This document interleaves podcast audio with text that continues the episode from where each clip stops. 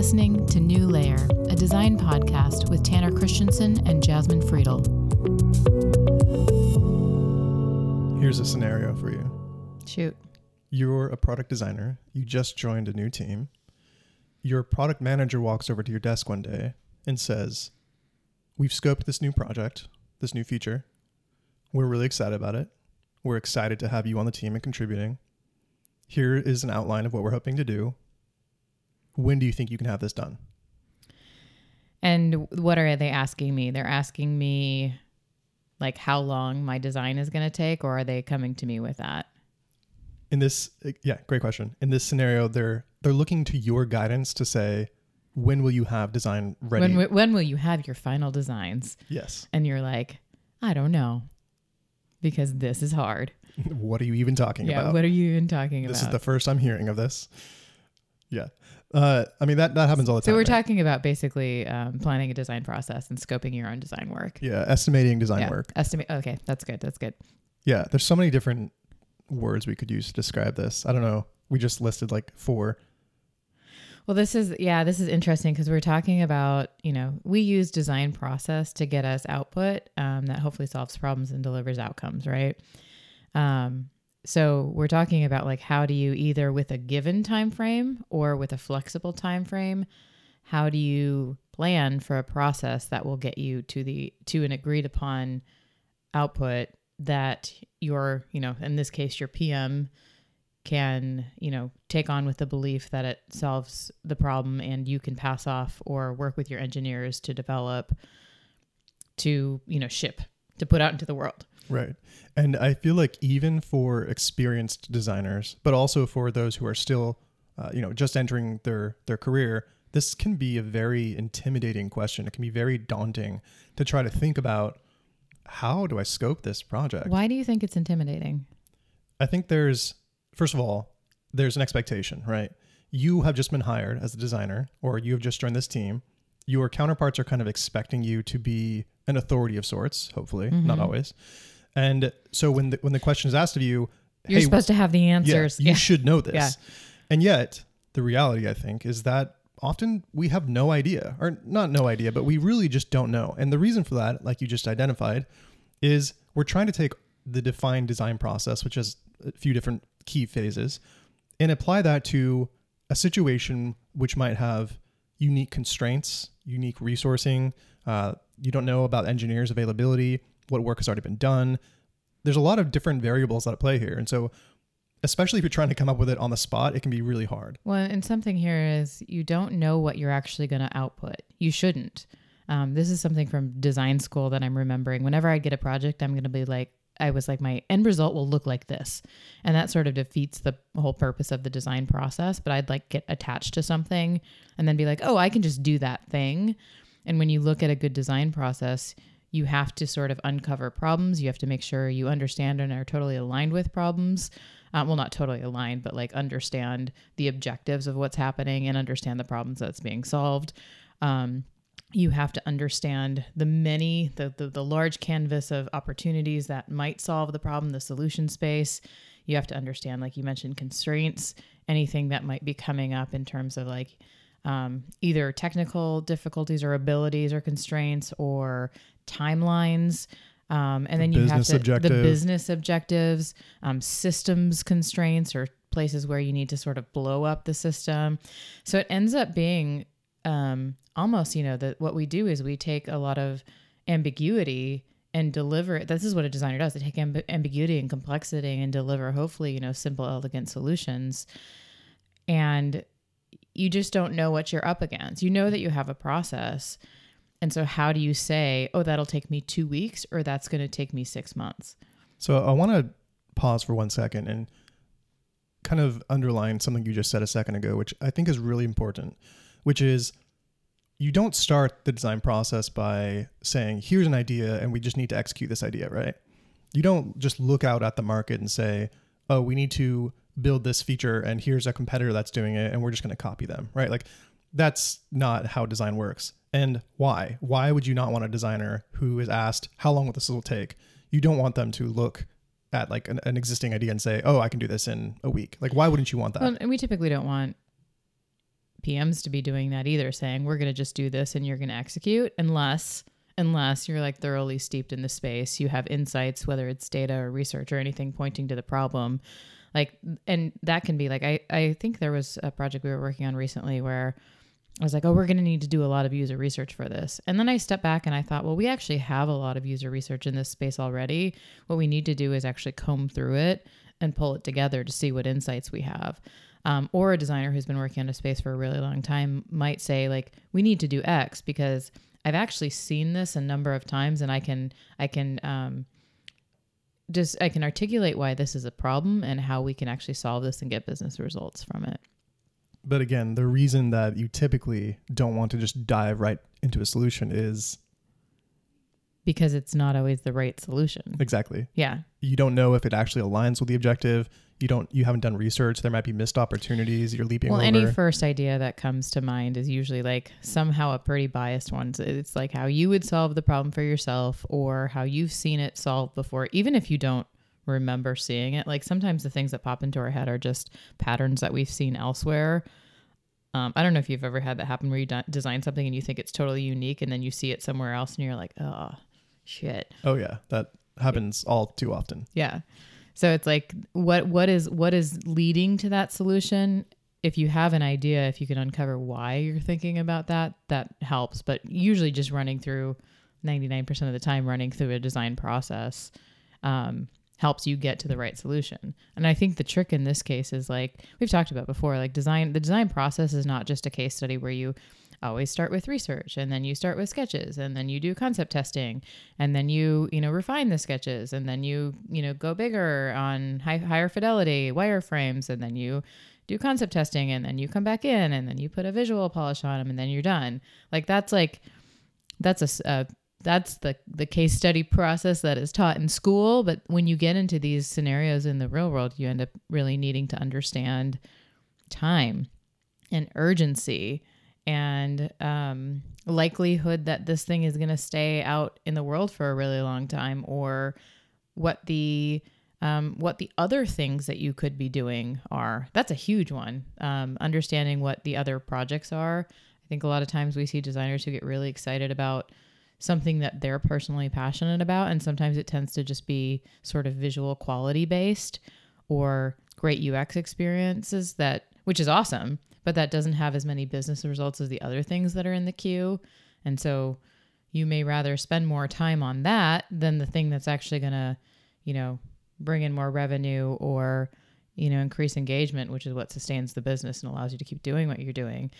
So you know how do you prioritize time within your planning in order to get to the both the most important things and then the things that you really enjoy doing which you know hopefully in a perfect world they're the same thing but Yeah. So there's a lot that goes into each of these projects. And when you're trying to estimate the scope or trying to scope out the work, it can be really hard to, you know, basically get that all going in your head, especially if you're you're feeling pressure on the spot to respond to like a prompt.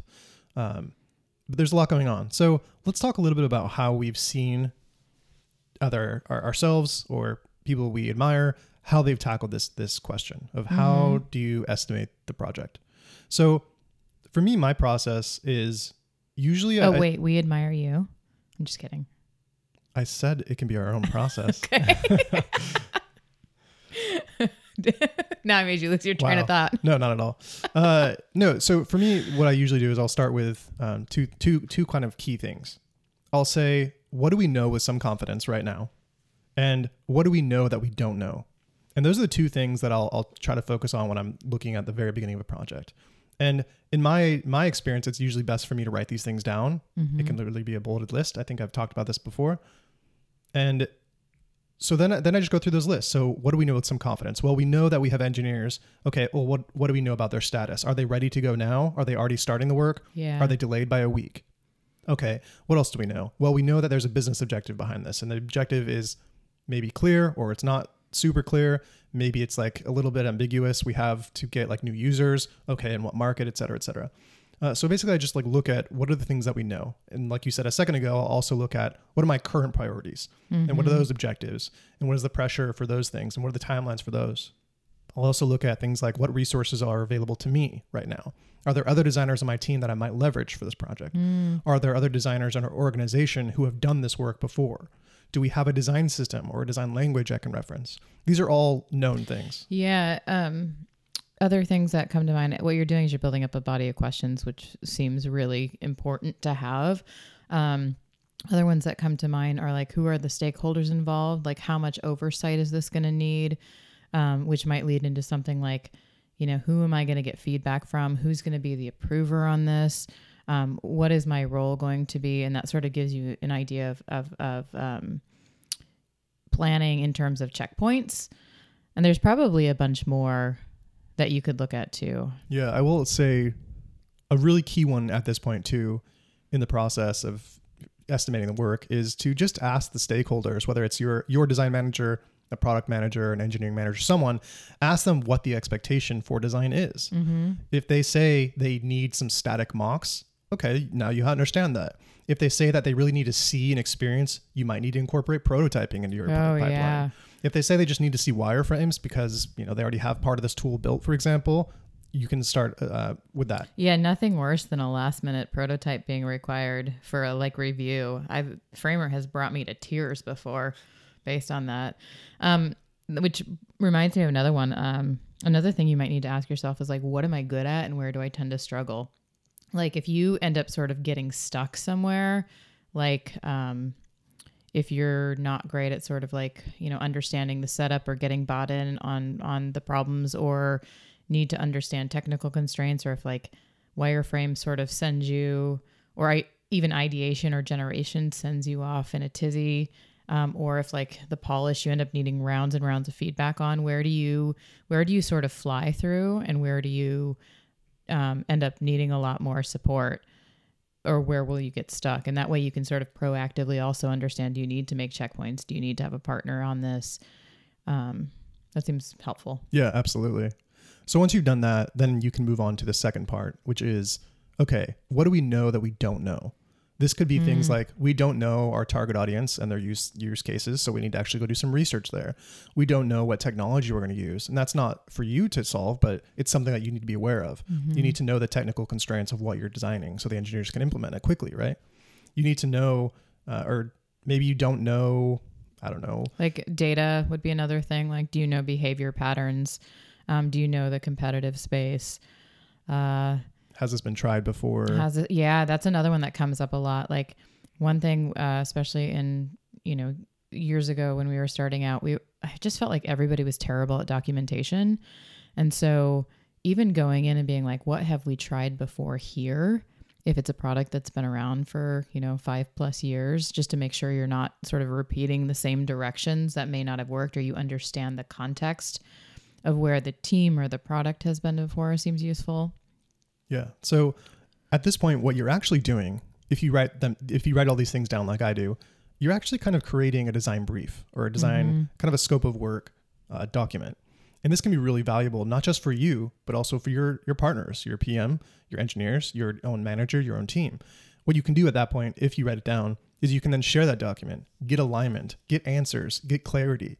Really, this does some really great things, I think, especially for scoping, but also for team building around a project, which is it makes sure that as you start the process of designing and working towards this end goal, the expectations are clear. Everyone understands what you're exploring, what you're not exploring. They mm-hmm. understand where they might be able to provide support for you and where they can step back. It's really critical that you do this so everyone's kind of aligned, so that you know going through this, even if it takes two weeks or if it takes six months, everyone's clear on what you're trying to accomplish and how you're going to get there. Yeah. And I, I, I mean, it's important to note that this is actually part of the process. So you need to know like whether this is going to take a couple of days or this is going to take a week or so. It might take a, a week if you need to actually like get feedback if there's nothing existing.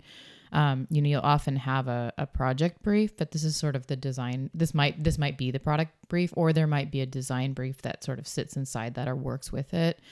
Um, at Intercom, we do something called an intermission, which is essentially your product brief.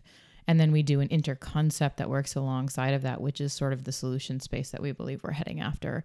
Um, and ours is one that we actually have worked through. By the time we get to an interconcept, we we kind of know where we're heading, and it saves a lot of churn when we um, let our designers really run with it, and the designers then are involved in sort of the intermission as well. And so it sort of depends on where you've been in the journey. Have you been working with your PM on the project brief, or do you sort of get handed a project or a design brief?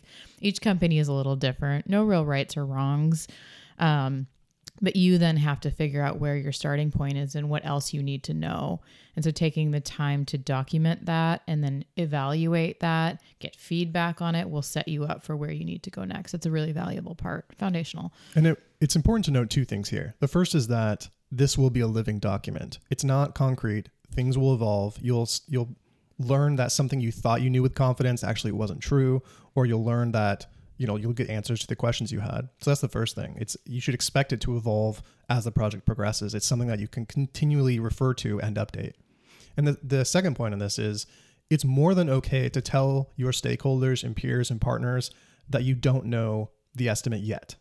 If this is like one of your first times doing this, you can communicate to them here's my process that I need to do in order to determine the scope of this work. I don't have the answers quite yet. You can help me, or you know, can you help me? You can ask them, or you just help me. give me a day, give me give me an hour, give me some time to sit down, document these things, and then I'll have a better estimate. So that's something you can do. You should feel more than free to do as long as you're very transparent about your process and where you're at and what you're struggling and what you're planning to do I think it's okay. Yeah, I think that's a really good approach where you're you're receiving a, a, request or a lot of information. You say just need some time to process. I wouldn't say I need two weeks to go through this. You need to make it reasonable because what if the what if the expected like time frame is only about two weeks? So you maybe you keep it as small as you can, but how quickly can you prioritize and process that information? And then like really, we're making estimates for the rest of it, so that's okay. And an estimate here um, is okay. Uh, like a really tactical thing you could do is just schedule time with your PM, like to go through this together. Having a stock list of questions might even be helpful as you're sort of getting into this. Um, one really, really important thing is when you're putting together your design brief, it does not have to be a designed artifact.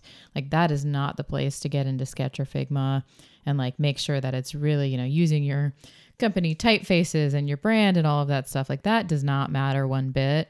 It's actually really useful to be in a like a collaborative working doc like Google Docs or I don't even know what people use other than Google Docs, uh, but something that you can comment on and edit, and it can sort of be that living document that you've talked about. So it's it's better to get communicative and collaborative than it is to get precious. Yeah, with as with anything in the design process, the stage of the work should be reflected in the execution of the work. And so, because this is really early in the process, you're kind of defining things. It's a little ambiguous.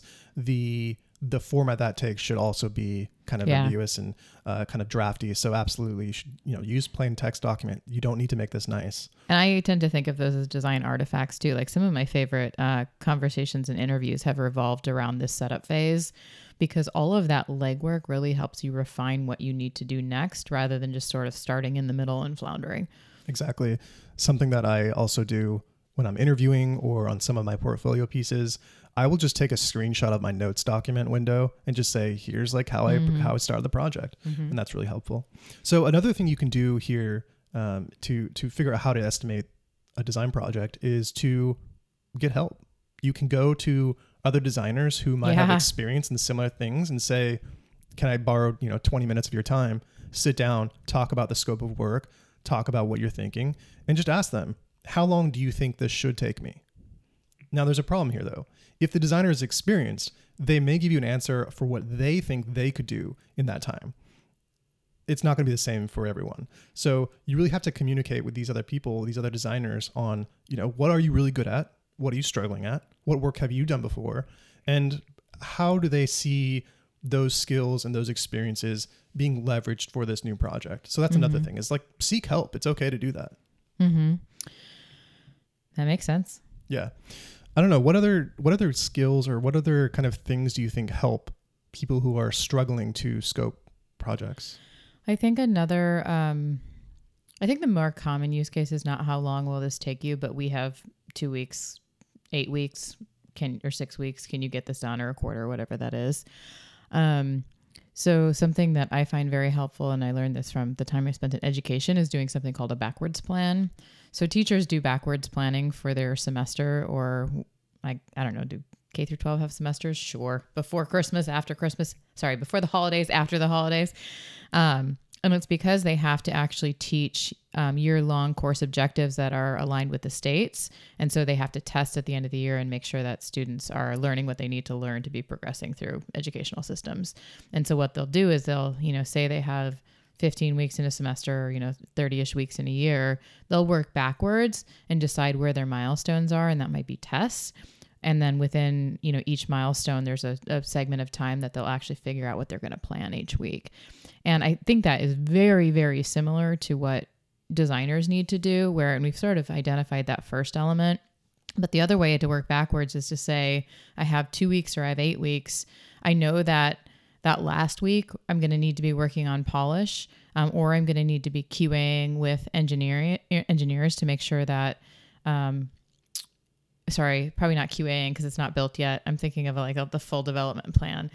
So I'm probably going to be needing to do polish or prototyping or anything like that. And so then you only have seven weeks left, or then you only have one week left. And so you have to make sure you fit in that into the time.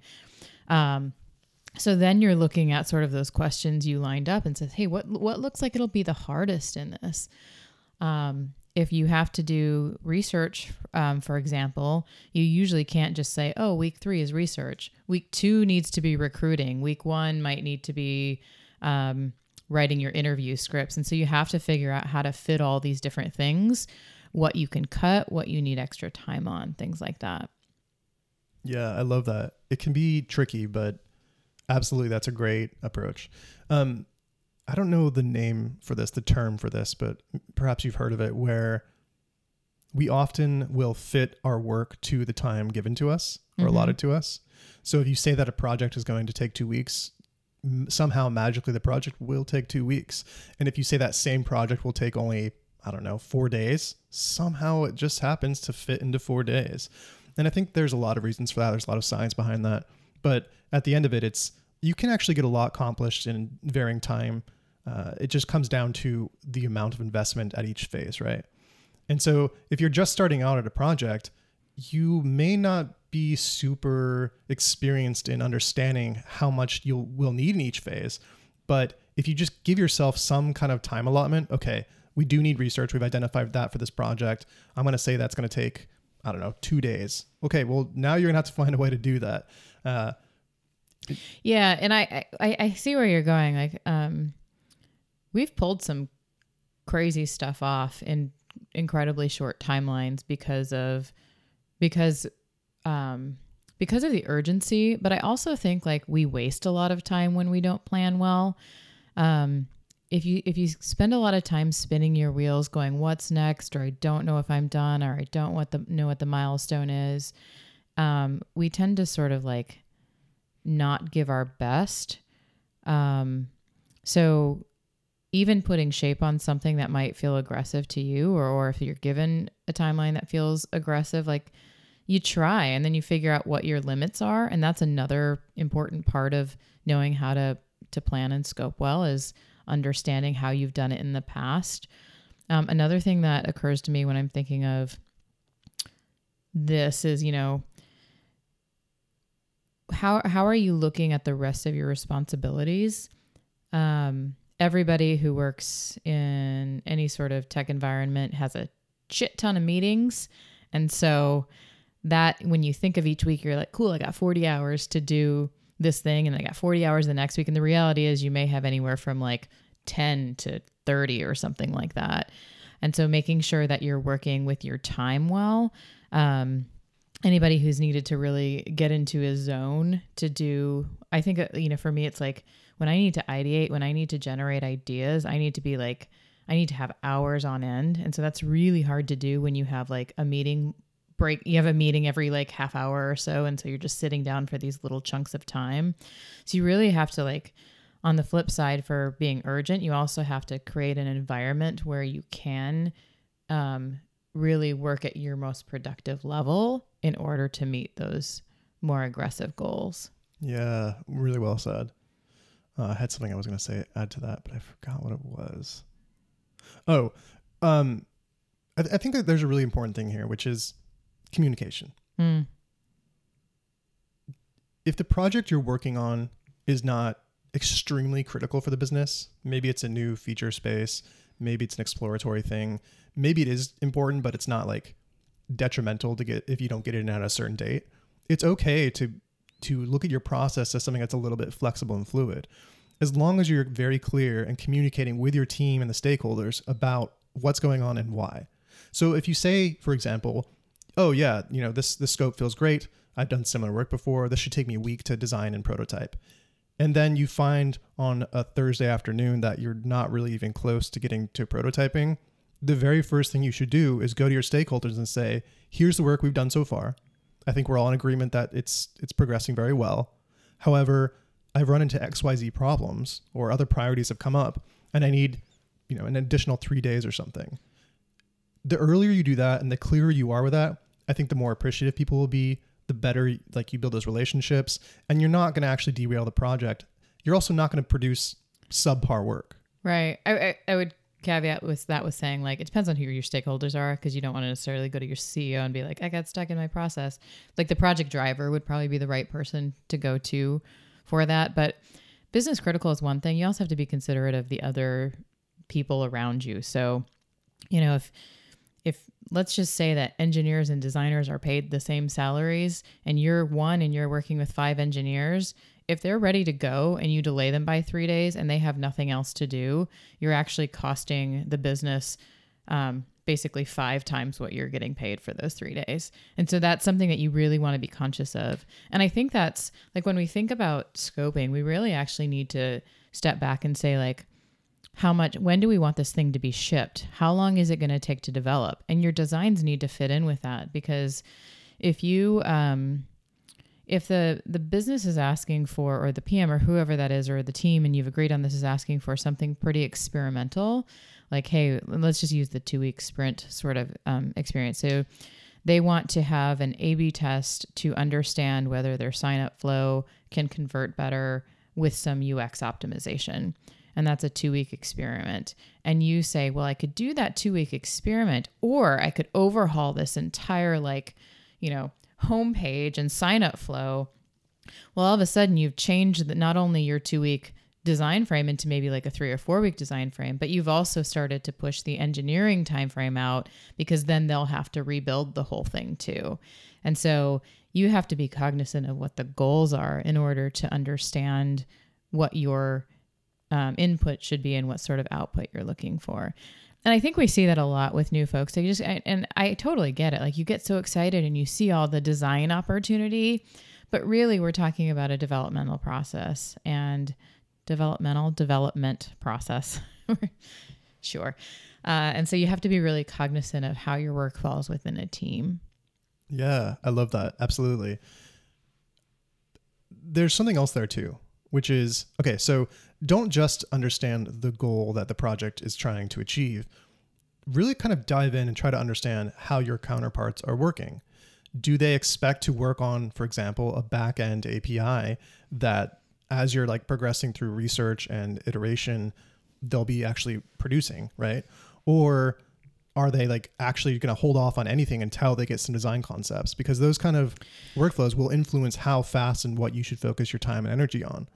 Additionally, at least in my experience uh, in software design, more often than not, what you'll find is that you can work iteratively with your engineers. So yeah. you start progressing on like wireframes, and they can start engineering just a boilerplate template version of the final feature. And then as you progress through design iterations and get more fidelity, then you can start handing that off and they can start updating. So no one's sitting around just kind of twiddling their thumbs, right? Yeah. And that's an important thing to understand about any project. In fact, that should be one of the first questions or first things you pursue an understanding is how do we expect this to work?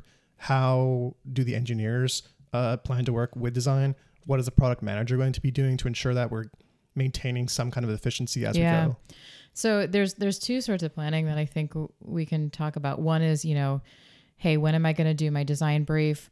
When am I going to do any research that needs to be done? When am I going to do my go big on figuring out ideas? When am I going to do my refinement? When am I going to do my evaluation?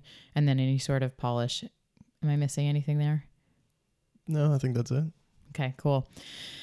So that's like a that's like a from point A to B planning. There's a linear process there. And then there's what are our sort of programmatic rituals that we need in order to make sure that we have the right milestones and checkpoints.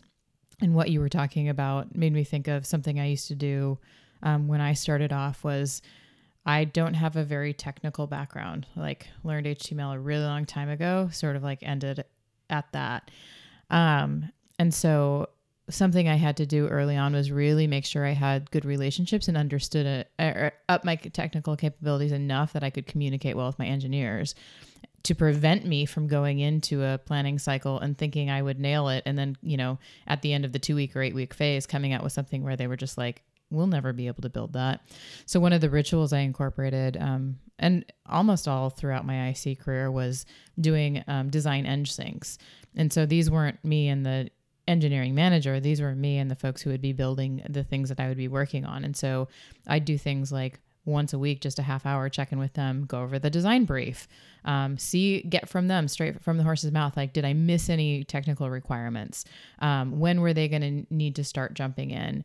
Um, and then as I started to go through um, ideas and, and feedback and insights, like even for insights for research, like making sure that they were either in the research or I was sharing it with them in the sync so that they'd be super bought into it and understand the directions I was heading in. And then as I got into sort of ideas and the evaluation of them, I'd also like get feedback from them regularly. So that was a ritual I had to bring in. Not even talking about stakeholder feedback. These are my, you know, my peers that I needed to bring in so that I could be working really closely with them and making sure that we were on the same page. Um, and honestly, like I've I've there's been some engineers that I've had a really hard time working with. Like all of us have people in our careers that were like, uh, wouldn't want to go back there. But most for the most part, I've had really super solid relationships with my engineers and haven't gone through a lot of the contention that I see a lot of folks, especially um, more early career folks, um, really getting hung up on. And all it is is frequent communication. So I think that like stepping back a little bit, the overarching question I'd ask is like, who do you need to meet with regularly and why and what's the outcome? And then when, especially when you have the outcome, that's really helpful to go into those meetings and say, here is the outcome I need um, at the end of this project from you and within each meeting. And that way you can make more more time that you have to set up with people, not just a time suck, but really effective to move um, your work forward. Yes, absolutely. I, I think a great thing there too is as you're progressing through the work, and you have this ongoing communication, your cross functional partners are going to help you identify where you're trailing off the process, where you're uh, kind of moving off the objective, where you're nailing it, where you should double down on your time. So like it's, it's immensely helpful. I'm glad you brought that up. I think that's that's critical.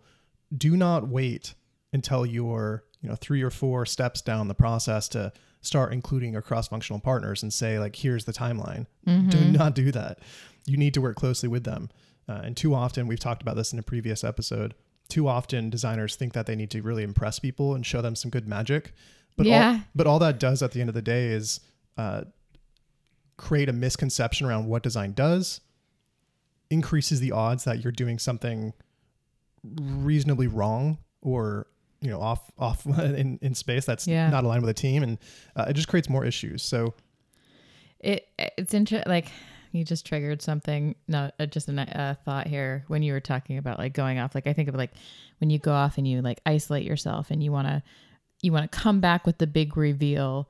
Like i think one of the challenges to doing planning when you're just starting off is that you just don't know. You don't know how long things are going to take. You don't know where you're going to get stuck. And you just maybe haven't done this before.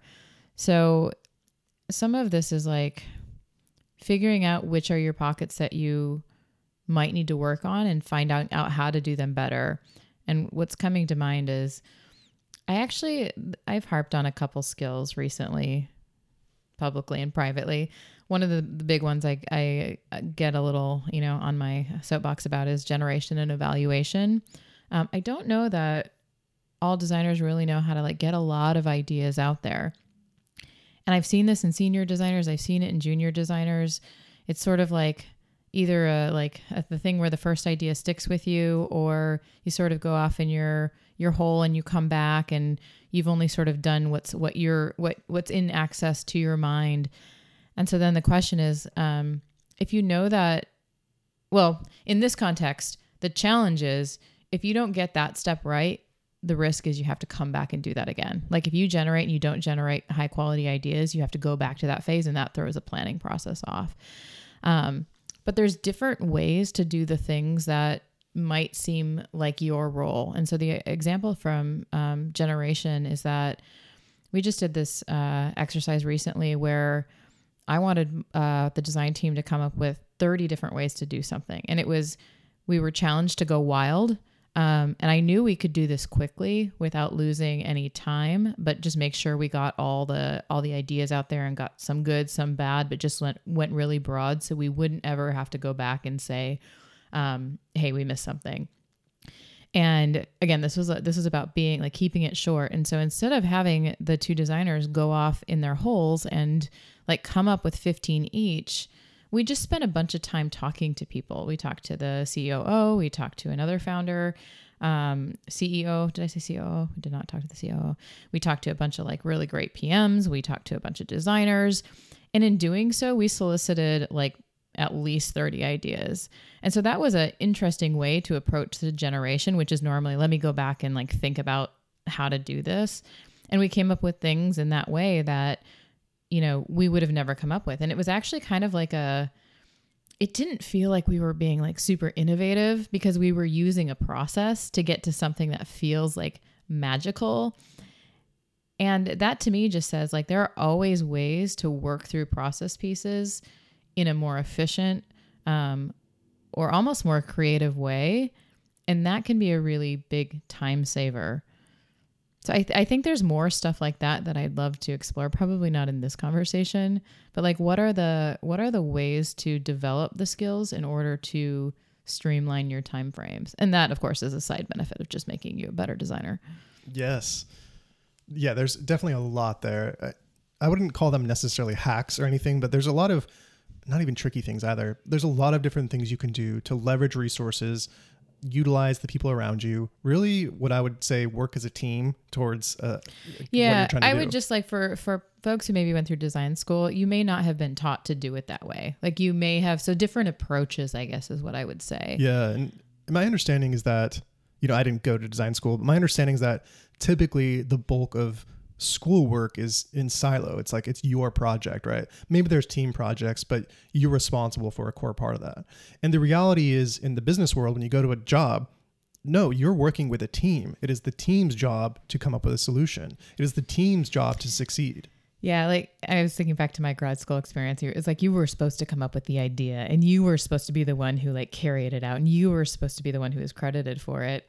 And I remember in my thesis project, I actually hired someone to design my thesis book because I didn't have time because um, I was working full time and I was going to school.